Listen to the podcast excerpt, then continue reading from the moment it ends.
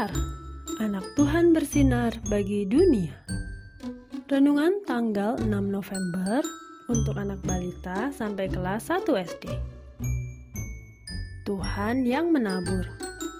Diambil dari Injil Markus pasal 4 ayat 20a. Dan akhirnya yang ditaburkan di tanah yang baik ialah orang yang mendengar dan menyambut firman itu lalu berbuah. Suatu hari Tuhan Yesus sedang bersama murid-muridnya. Lalu datanglah orang banyak untuk mendengarkan Tuhan Yesus.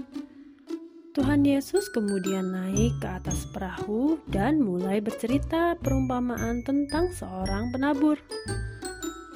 Ada seorang penabur yang menabur benih. Ketika ia menabur, benih tersebut ada yang jatuh di pinggir jalan, Lalu ada burung datang dan memakan benih tersebut sampai habis. Ada benih yang jatuh di tanah yang berbatu-batu. Benih itu pun segera tumbuh, tapi setelah matahari terbit, tanaman itu pun menjadi layu dan kering karena tidak punya akar yang kuat. Ada benih yang jatuh di tengah semak berduri. Benih itu tumbuh, tetapi terhimpit oleh semak duri yang juga tumbuh semakin tinggi, sehingga tanaman itu tidak dapat bertumbuh dan tidak berbuah.